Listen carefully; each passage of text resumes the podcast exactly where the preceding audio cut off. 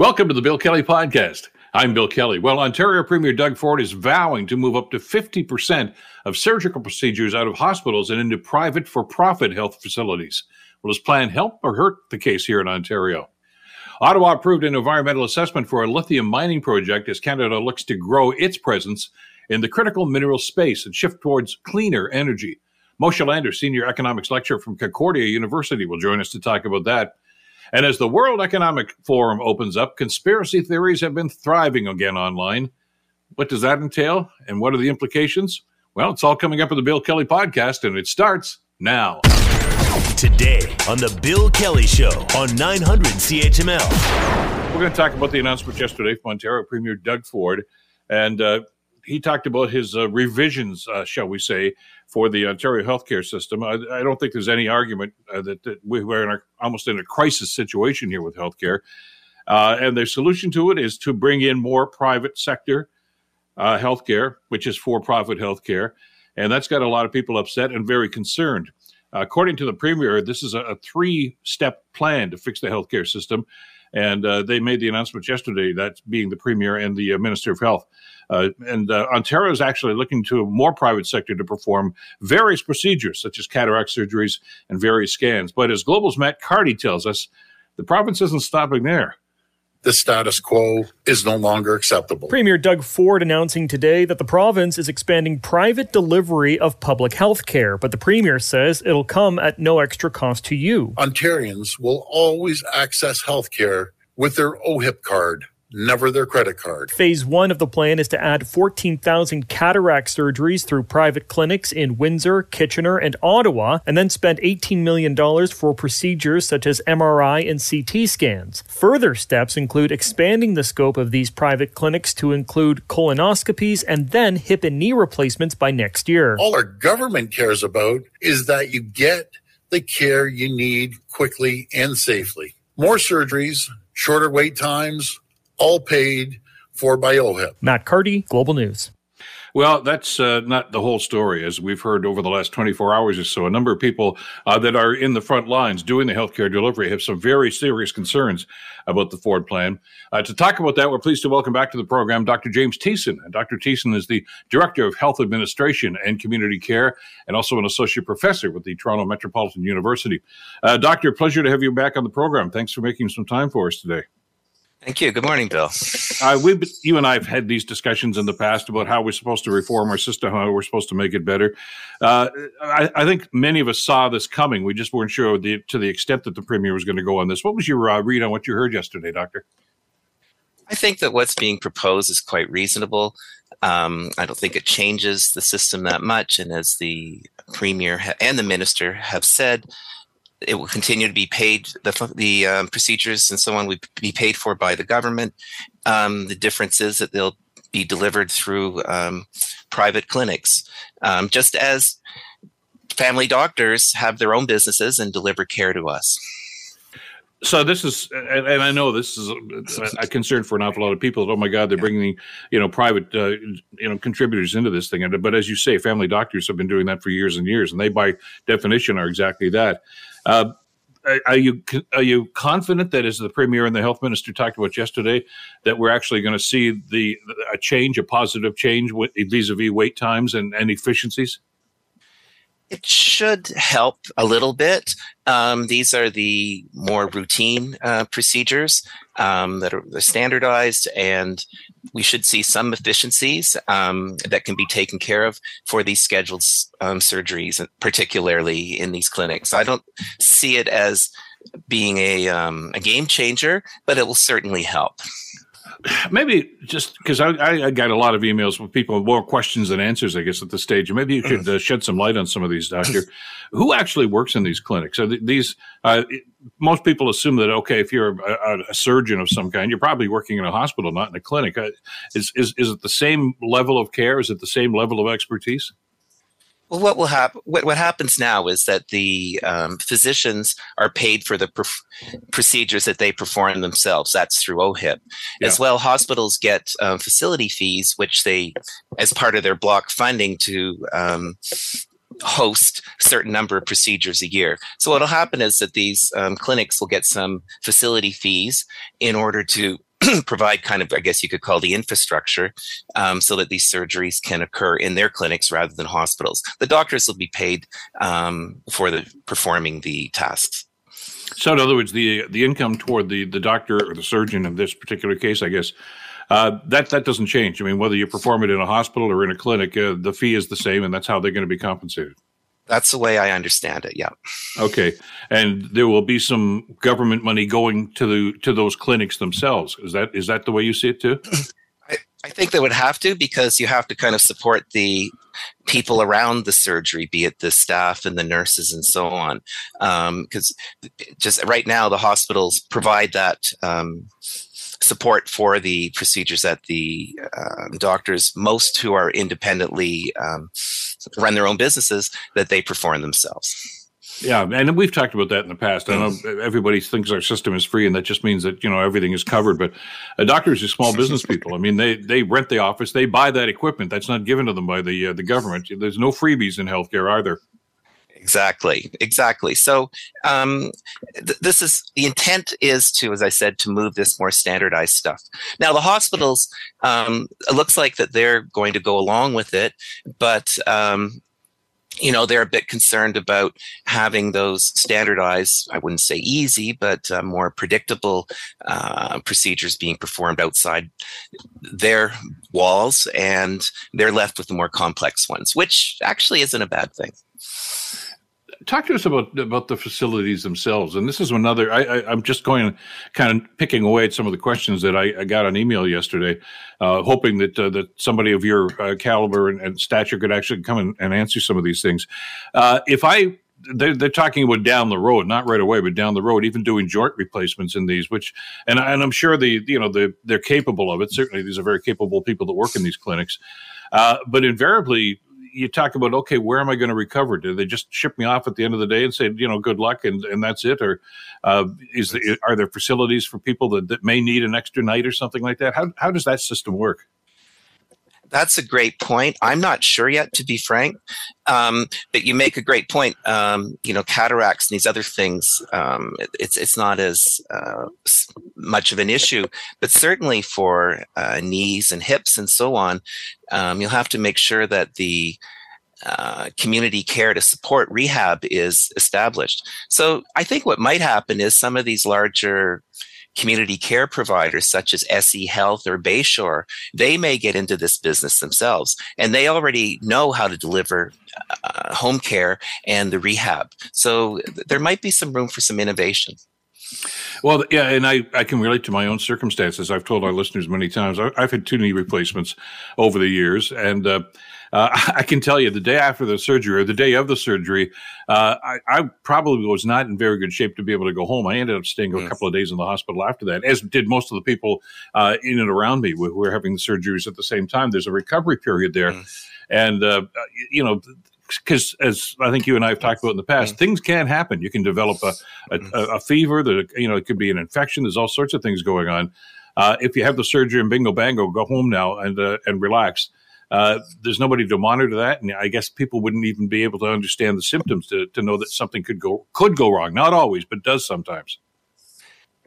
yes, and and I that that's a great point. And right now, I don't know how they're going to work with that, but for safety's um, sake, I think they do like to keep you in the hospital for a day at least. It used to be a longer time, as you know. They try to yeah. get you out as soon as possible.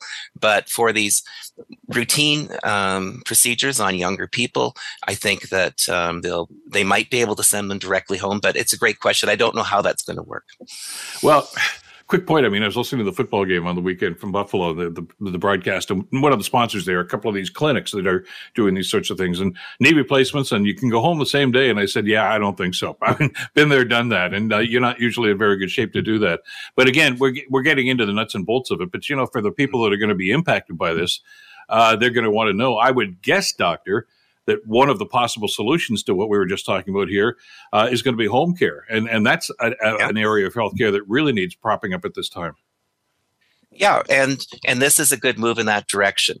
The more stuff that you can do in the community to keep people out of the hospitals, the better off the system is and the patients are. That's where we want to be. We don't want to be in hospitals. They're expensive. You can get sick in hospitals. So this is a good step, I think, in moving more care out into the community. Let's talk about let's circle back into the hospitals themselves.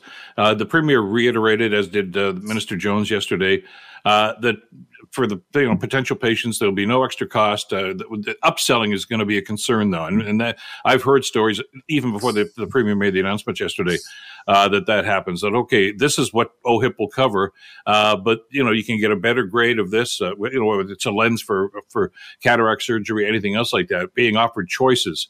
Uh, and and that's going to cost extra. And, and I know a number of people have, have, expressed some concern about that. You know, am I getting the best quality service, or am I getting you know the basic service, and, and be expected to to dip into my pocket for anything else? That, that certainly could happen, and that's a concern. I think the government is certainly alerted to that. This initiative is getting so much attention. Um, people will be on the alert for this, and and really go in with um, two eyes open, hopefully. So while it may happen, and some people may correctly want the I'll say the up the upsold um, procedures or um, you know they, they, might want better care than the base baseline is. I don't think that's a terrible thing, but they shouldn't be conned into it. No. Well, and I know that what part of the answer to that is is you know personal insurance.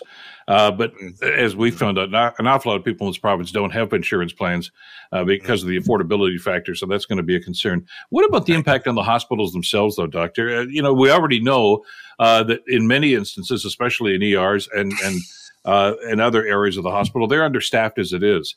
And some of the critics of the of the, uh, the government plan are simply saying, "Look, at th- that's money that should be going into the hospital, into our public health plan, and, you know, to help, you know, with with salaries, to help with staffing and things of this nature, as opposed to helping the public clinics. Uh, is there going to be a, a, a, a, swing now? I mean, you know, as and they also talked about the fact that they're going to open more clinics and they're going to help, you know, pay for the funding for that as well. Uh, are people going to leave the public system, leave the hospital, and go and work in clinics instead? That will probably happen to a degree. Um, the procedures that we're talking about certainly they're um, substantial and they matter, but you know they, the hospitals um, are going to be doing less of those things. Um, you're still going to need the same number of people, or actually, you're probably going to need more because we do have a shortage. Um, the system's going to need more money. I don't certainly people will leave the hospitals to a degree to these um, work in these facilities. The hours will probably be better because they're scheduled surgeries during mm-hmm. convenient hours. So that will be a concern for the hospitals.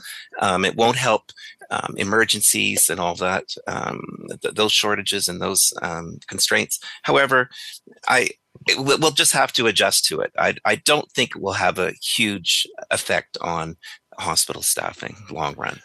Uh, because the concern here is that there are only so many healthcare dollars, and if the, and if they're spending it try to, to yeah. get this system up and running and, and to support it, as they seem to indicate yesterday, uh, that's money that's not going into public health. And is is this move? Uh, it, I mean, that's great for the nurses. I mean, and better, you know, shift better hours and more money. But is it weakening the healthcare system, the public healthcare system? It may, but I think that whatever we do, Bill, we're going to be spending more money on healthcare, mm-hmm. and the hospitals are at full capacity now already. Um, so if you can pull some of that out of the hospital, I don't see that as being a bad thing. Hopefully, the government will top up um, and continue to support the hospitals.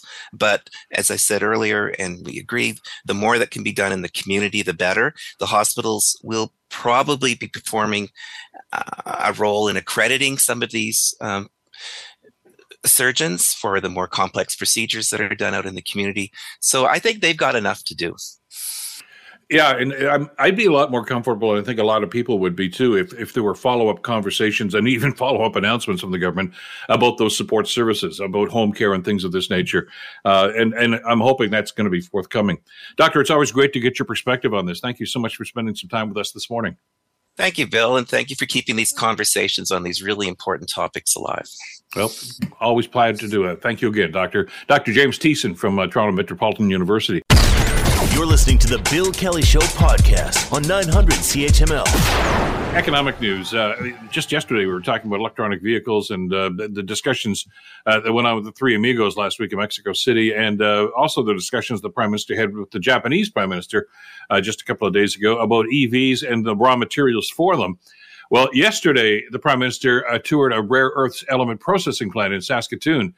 lithium, graphite, nickel, cobalt, copper, and group of 17 metals and minerals are being prioritized for investments in exploration. Uh, and that's good news for the uh, EV industry. Uh, production and processing is part of Canada's critical mineral strategy. And the Prime Minister said the world is looking to Canada right now. Canada has incredible amounts of uh, the critical minerals and the rare earth elements that the world needs. But on top of just having the elements, we have uh, an incredibly strong workforce, uh, well educated, ambitious, innovative thinkers.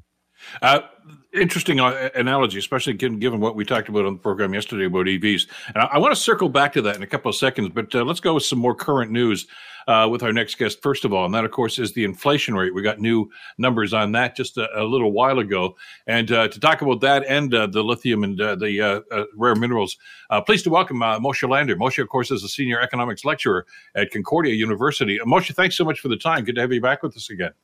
Hello, hello. Uh, let's let's go to the inflation numbers first of all. It's down a little. Uh, it's not quite time to start popping champagne corks in celebration, though, is it? Well, uh, maybe not champagne, but if you want to open a cheap bottle of wine, I think that it's maybe time for that, right? 6.3% inflation is clearly still above the Bank of Canada's target, but it's down from the 8% number that we were talking about in the middle of 2022. So, uh, again, things are trending in the right direction. And it's important to remember that these interest rate increases take about 18 months to have an effect. So, we still haven't seen the full impact of those early 2022 minuscule interest rate increases. The big whopping increases came in the middle of 2022. So, we're still not going to see the full impact of that until the end of this year. Oh, should give me some uh, uh, some perspective on history here. Uh, we always seem to look at this as you know the day that uh, that you know the the pandemic was declared a pandemic, and we started changing the way we were doing business and the economy and lockdowns, etc. Uh, that's when all this started. Our, our inflation rate was creeping up a little bit before that, wasn't it? It was. And if we had not had a pandemic, the Bank of Canada would probably have moved in 2021 by increasing interest rates to address it right then and there. They probably wouldn't have had to increase it as much as they have or are going to. Um, but uh, no, you're right. There, there, was inflation that was starting to appear. Uh, what the Bank of Canada did was they essentially sat out the pandemic uh, to give the economy time to function on whatever level it was until we figured out how to work within the parameters of a pandemic. Once we saw that, okay, uh, there's vaccines, there's ways that we can social distance, mask, and, and protect ourselves, work from home even. Uh, then the Bank of Canada said, all right, we need to make up for lost time. And by that point, inflation had run a little bit too hot for anybody's liking. And that's why they had to move so aggressively to try and rein that back in. Worst thing that you want is people to think that, oh, we've returned to 1980 style inflation, and therefore I need to ask for 1980 style wage increases. Uh, there are factors, uh, as, as we saw from the, the, the release today, uh, you know, we know the price of gasoline has gone down. and it's inching back up here in Ontario again, uh, just over the last couple of days. I think it was around 133 a few days ago, and it's back up to about 145 uh, in the Hamilton area anyway. So, but it's fluctuating, but it's still a lot lower than it was a year ago. Food prices are still a, a problem here, though. What's happening? So it, th- this is this is the supply side, right? And and this is yeah. the one thing that interest rates will not fix. Interest rates will easily rein in people's spending. Uh, when it's very expensive to borrow money, then you don't want to over indebt yourself. And in fact, you'd like to find a way to relieve that debt. And so that's spend less, save more. Simple as that. But interest rates are not going to fix what's going on in Ukraine. Interest rates are not going to fix global warming. Interest rates are not going to fix uh, hurricanes going up the Atlantic uh, or uh, torrential rains in BC or uh, freak cold in Ontario, right? So, uh, in this particular case, then a, a, lot of what we're seeing at the grocery store is being driven by these supply side issues of just getting food from farm to, to shelf. And there's there's nothing that interest rates uh, are going to be able to do about that. So it's a matter of businesses now trying to figure out how to reorient their supply chain, the the phrase of 2022, um, and, and, once they figure out how to reorient that supply chain, uh, we'll, we'll, see a lot of this alleviated and, and go back to just normal sorts of, of food price inflation. Uh, and of course, everything's tied in here, as we've talked about in the past. I mean, you know, interest rates are going up from the Bank of Canada. That's impacting mortgage rates for some people as a result, and that's an increase to the cost of living. But it was interesting looking at the numbers here that uh, the cost of living actually has declined 0.6 percent. Uh, from November till December. So, like I say, it may be a, a, a, small victory, but it's a victory nonetheless. And it seems to indicate that we're moving in the right direction, doesn't it? Yeah, th- there's no question that we're moving in the right direction in terms of th- those interest rate increases that we saw in 2022 are going to have an effect. There is no question about that. In fact, I think the last time that you and I spoke, right, we were talking about the risk of Canada having a recession, right? That's yeah. the real fear is that these interest rates are so aggressively rising that it's going to tip us into a recession. Uh, th- there's no question that this will suck the air out of the demand side of the economy.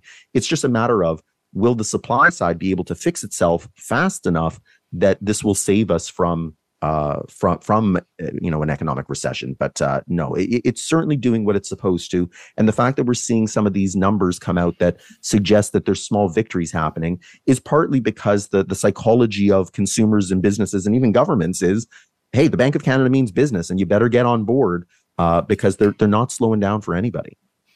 Uh, it's next week, I guess, sometime that uh, the Bank of Canada will make their next announcement uh, vis-a-vis interest rate hikes or, or not. Uh, I know there's an awful lot of pressure right now to say, "Hey, we're in, we're in the right direction. Just ease up on the gas there, Tiff." Uh, I, I, got the impression from some of the comments he's made in the last couple of weeks that that's not going to happen, Moshe. No, um, the, the recent job numbers suggested that Canada's economy is still moving along. It's not it's not doing great, but it's not at a recession point yet. It's not at a point where unemployment is rising. And so I think that what the Bank of Canada is going to see is that there's some capacity to absorb another interest rate increase. Now, the good news is that if they do move to increase interest rates next week, it's only going to be 25 basis points, uh, which is much more in line with what the Bank of Canada normally does when they're trying to tweak uh, inflation. So I, I, would take that as a small victory. And, and, there is the possibility that they don't do anything in January, but that would just increase the chances that they're going to do something in March.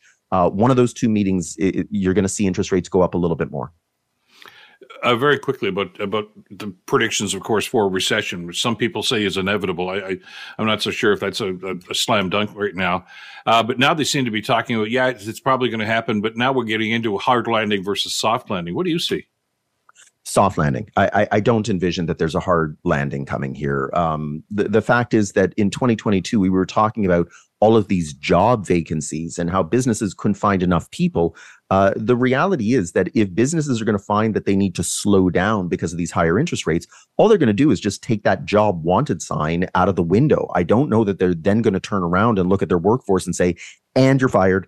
Um, they're having such a hard enough time finding people in the first place that I, I think they'd rather hold on to the people they have and maybe give them just menial tasks to do around the office uh, than fire them and have to worry about trying to find them on the other side of a recession, that's going to very much insulate then the economy from the hard landing that some people are, are predicting. Uh, with Moshe Lander from uh, Concordia University, let me shift back to, to the announcement from the Prime Minister yesterday, the lithium man in Saskatchewan. Uh, it was just the day before that, that, that we had talked about the concern that the three amigos had expressed, or the other two amigos, I guess, to the Prime Minister, uh, but yeah, you got that stuff in the ground, but it's not doing us any good in the ground. You're going to have to up your ante here if you want to get these things out of the ground and and marketable. Uh, I think he had the same conversation with the Japanese Prime Minister uh, just a couple of days after that. Uh, how does this announcement about about the, this project uh, in Saskatchewan, in Saskatoon specifically, uh, moving forward? Is it going to be the, the catalyst to get this whole industry going? Yeah, and it, it's really necessary. If you take a look at the the biggest producers of these rare earth elements, tell me how uh, how well you'll sleep at night knowing that the biggest producer by far is China. And I say by far because they're almost 10 times the production of the second highest producer, which is Australia, which is really not going to help Canada much when it's on the other side of the world. Number three, Myanmar. Number four, Russia. Number five, Malaysia. Do you want to tie up your cell phone and electric cars industries to countries that have unstable political environments or uh, questionable records on human rights and democracy and freedom and uh, the, the fact that the world might be able to recognize that, hey, we can get these rare earth elements for our cell phones, for our electric cars, and we can get them from nice old Canada. This is going to send the world to our door. And so the fact that we have it in such abundance, Uh, it's going to put us within the top five producers very easily once we're fully up and running. And that's the type of thing then that this economy needs to, uh, especially in central Canada, to, to give it maybe a, a substitute for uh, oil and gas production. Uh, and to to make the the world feel a little bit safer as to where they're getting these key elements from. But this is not going to be on the market next week. I mean, there's a there's a time element here, isn't there? Much. I mean, you have to get certain uh, okays. This has to be done. This are, are, those international regulations, or is that made in Canada? Because if they're made in Canada, then they're malleable. If if not, we're just going to have to go through the process. Yeah, I mean they're mostly made in Canada, right? So w- whenever you're going to deal with mining, uh, you're going to have to deal with the the local indigenous groups that are going to want to make sure that everything's being done in a way that respects their their territorial rights. Uh, people that live in the area are going to want to make sure that you know this is not going to poison the groundwater or pollute the air. Uh, when the mining is done, are they going to leave it in a mess, or are they going to put things back in a way that uh, you know Canadians value their nature and value their environment? And so uh, th- these are generally rules that are are locally made. Um, they are malleable, but I, I don't know that uh, you're going to see that a lot of these groups are going to be flexible in terms of, well, we need this up in the next month, so let's forget the environment. Uh, but the fact is that um, you know, it, it, we're not talking about a, a, decade before this happens either. And the fact that uh, good news is coming itself might be really helpful for the rest of the world to realize that, okay, you maybe need to hold your nose for this particular contract. Uh, but by the time that the next contract comes up, uh, Canada might be fully on board. Yeah, it sounds uh, from the, the, information we got yesterday that uh, vis-a-vis the indigenous people, especially in Saskatchewan situation, uh, they seem to be on board with this. So those those negotiations have already happened. Uh, Ontario's got a little ways to go now, but, but maybe this can serve as a template for it. I mean, because that's it, it's it's it's not a stumbling block, but it's a very very important part of the uh, of the the whole process here, isn't it? To make sure that everybody's on side yeah you, you absolutely have to have buy-in. And and you know this is one of the the things that we we see in the oil and gas industry uh, where if you don't have full buy-in, uh, it's what causes conflicts. And so, you know, at an interprovincial level, most people in Alberta are pretty comfortable with the idea of the oil and gas industry. It's the backbone of, of the economy. Uh, but you see that Quebecers, for example, are maybe not quite as on board because they're not necessarily seeing the economic benefits of oil and gas, but they're seeing the consequences of oil and gas. And so, you, you know, on a much more micro local level, yeah, you need to make sure that everybody's on board with this idea and you're right. Ontario is going to watch carefully how things are negotiated in Saskatchewan. And they're going to say, all right, we maybe need to tweak it slightly for the, the local uh, idiosyncrasies. But beyond that, yeah, it's, the template for anybody that wants to do uh, rare earth mining. Uh, we, we can learn from the pipeline uh, situations that we had out in BC over the last little while, can't we? I mean, you know, you talked about a rather tight timeline to try to get this thing up and running. Uh, you don't want to be stalled by court injunctions and court cases and lawsuits, etc., like that. Can really drag this whole thing out.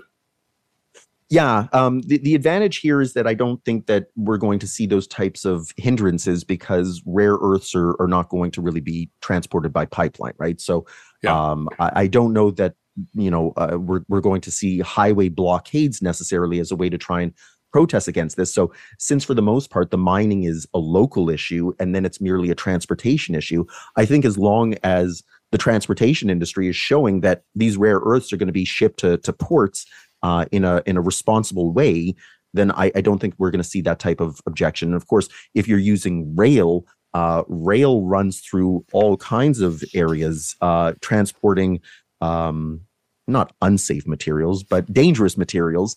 And save for the occasional derailment here or there, which is just, I guess, the cost of doing business, as long as everybody's being responsible about it, that's just randomness more than neglect.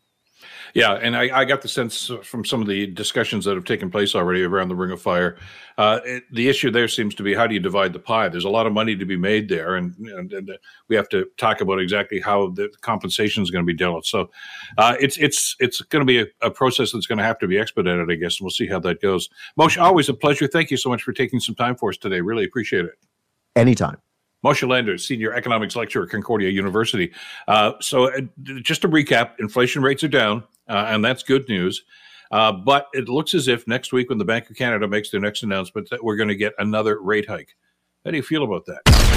You're listening to the Bill Kelly Show podcast on 900 CHML. There is a, a meeting going on, which has been happening for a number of years right now, and it well, I was going to say used to be I think it still is, it should be a very prestigious meeting. Uh, some of the world's wealthiest and most influential figures gather for the World Economic Forum annual meeting and uh, sessions on climate change and, and others. Uh, but recently, uh, this forum has been the target of an awful lot of conspiracy theorists.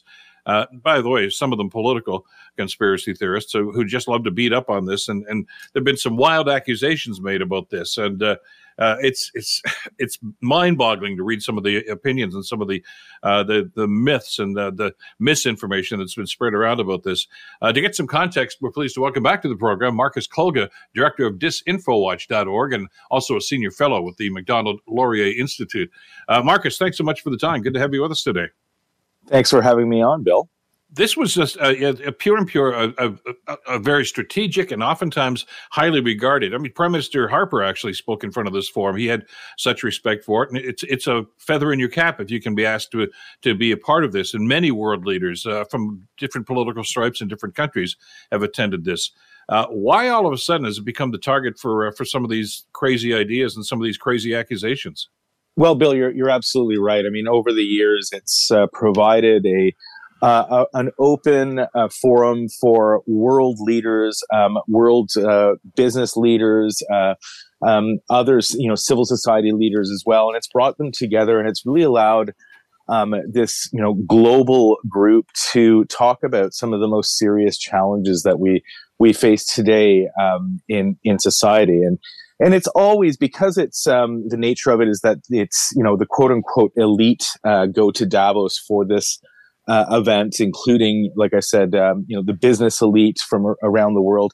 Um, it's always been subject to um, accusations of conspiracies uh, by both the uh, extreme left and, and, extreme right, populists, if you will, uh, on both sides. But these conspiracy theories uh, about uh, Davos, about the World Economic Forum, really ramped up during COVID when um, those who attended were accused of um, of having manufactured COVID. That uh, the, the, the the participants at the World Economic Forum, Forum were conspiring to use COVID to control world populations. That they were going to implement a mandatory digital ID to control um, their populations. And, you know, the, some of the more wild accusations were that, uh, you know, they were using COVID, that the vaccines were, were actually filled, the, the vials were filled with micro nano chips, if you will, that were being injected into people uh, in order to control them as well. And all of those sort of conspiracies really,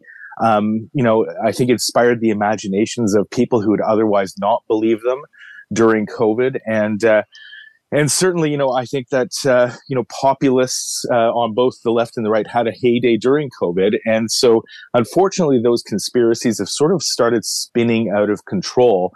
And uh, partisans on both the, the political extremes are continuing to um, advance and amplify those narratives.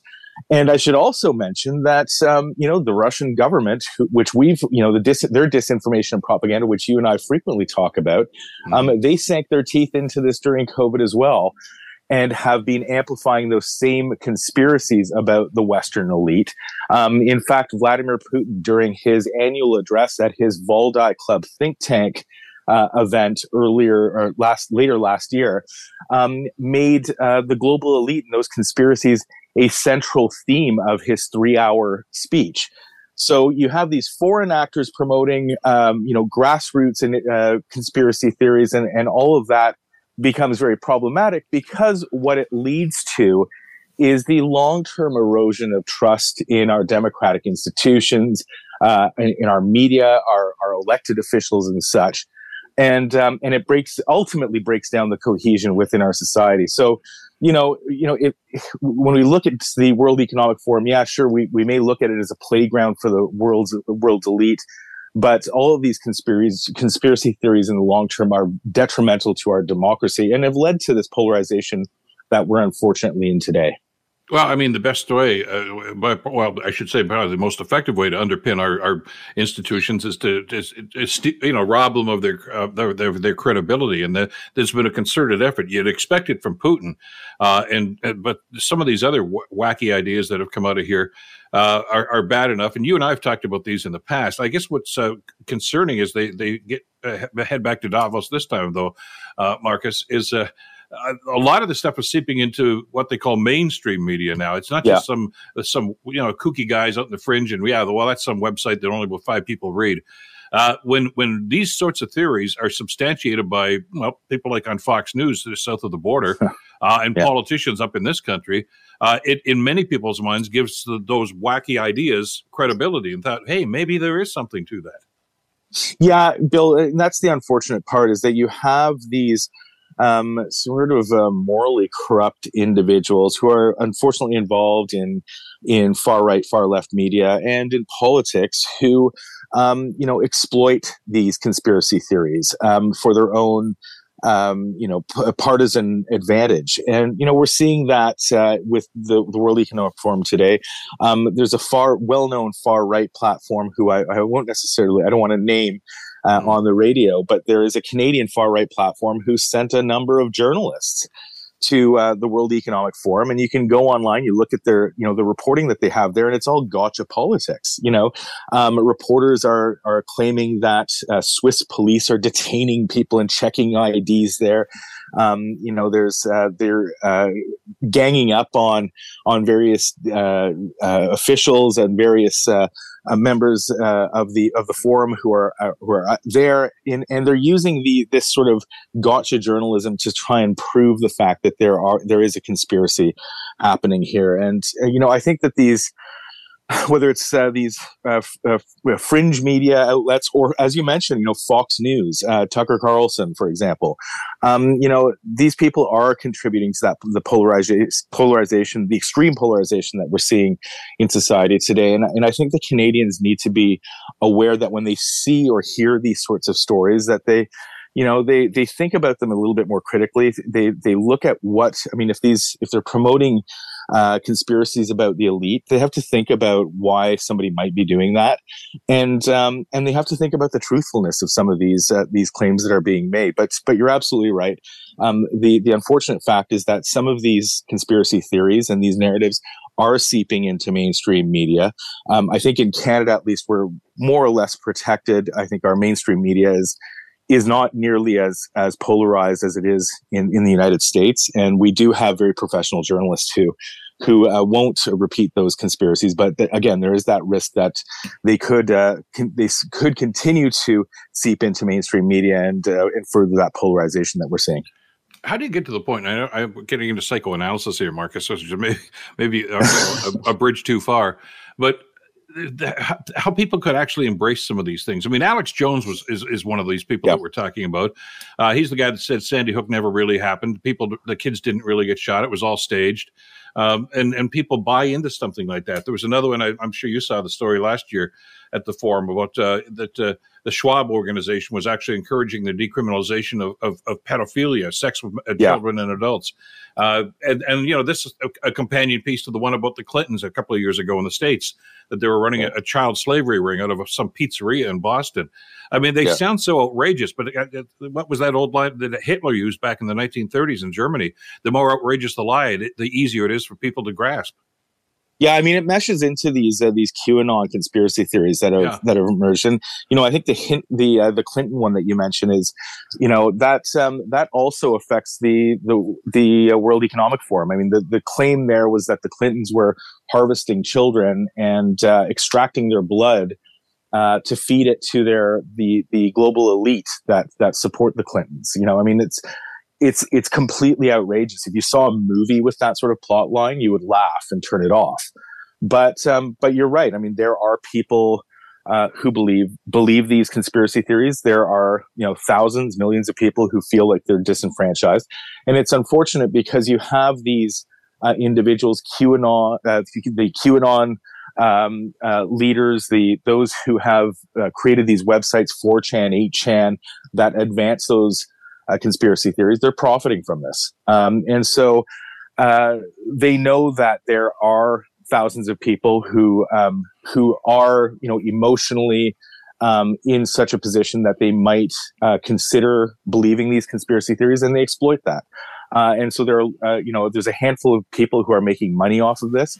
And as I said earlier, there are, unfortunately, there are some, um, you know, uh, morally corrupt political leaders out there who are also exploiting this. They realize that um, certainly after COVID, uh, that a lot of Canadians, a lot of Americans, uh, a lot of people in the Western world are very frustrated. Um, uh, a, a, lot of people have had, you know, experienced, you know, whether it's death in their family or or financial troubles, and certainly with um, increasing infl- the inflationary crisis that we're in right now, um, emotions are running high, and so they're exploiting this. They're using these conspiracy theories um, to provide an explanation uh, for people who are feeling that frustration, um, giving them someone to blame. It's the elite who are to blame. It's government. It's the Trudeau government that is to blame. And certainly there is blame to go around.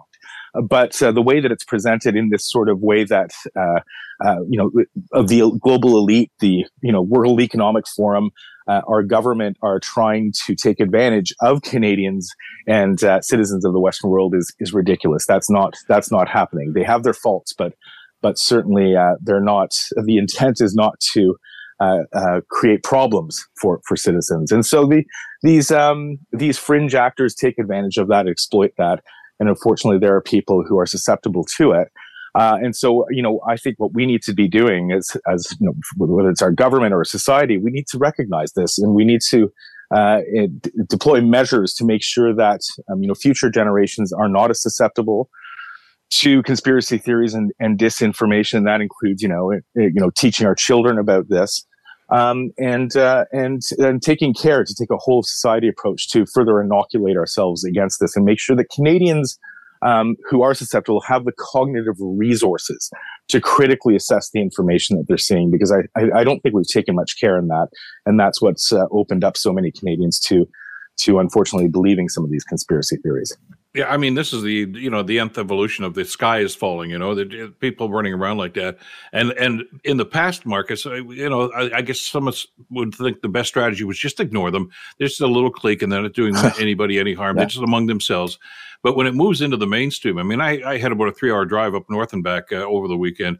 I must have passed at least eight or nine vehicles with the the F Trudeau signs in, in various places. Uh, and, and, these are the kind of people that feed off this sort of stuff. You know that that he's responsible for this and he's responsible for the disease and uh, all these sorts of things. The anti-vax movement, they're all seemingly tied together. Yeah, no, they're they're very much tied together, and it's it's really unfortunate because I think they're probably otherwise very decent people um, who sort of lost themselves. Um, yeah. You know, the, anyone I find that who who flies one of these F whether it's F Trudeau, F Harper, or F Poilievre, it doesn't matter who it is.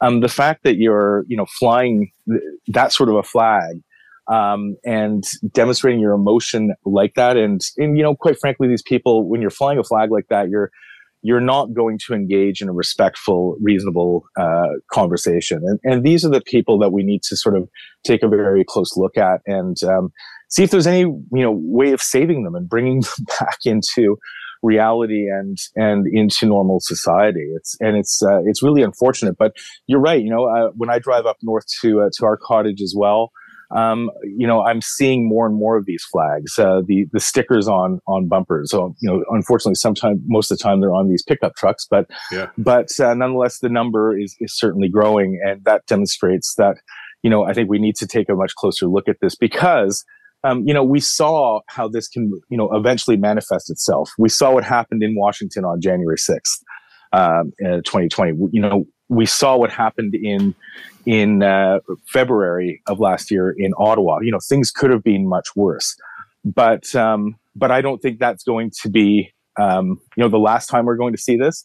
We saw what happened in Germany. Uh, the fact that the German government arrested over well over 100 people uh, conspiracy theorists who had amassed guns, and and even a former member of the Bundestag, the, the German Parliament, was part of a group that was preparing to violently overthrow the German government. Um, you know, I think we need to be prepared for this. It is a an actual threat to our democracy, and we need to start uh, start taking better care to make sure that uh, we uh, protect ourselves against a, a, potential event that will destabilize our democracy in the future.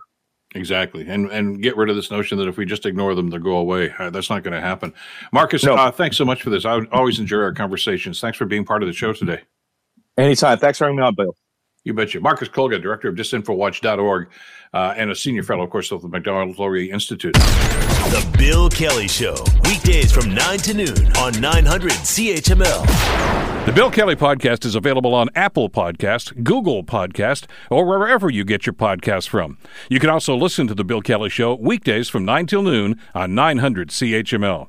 I'm Bill Kelly. Thanks again for listening. And don't forget to subscribe to the podcast. It's free, so you never miss an episode. And make sure that you rate and review.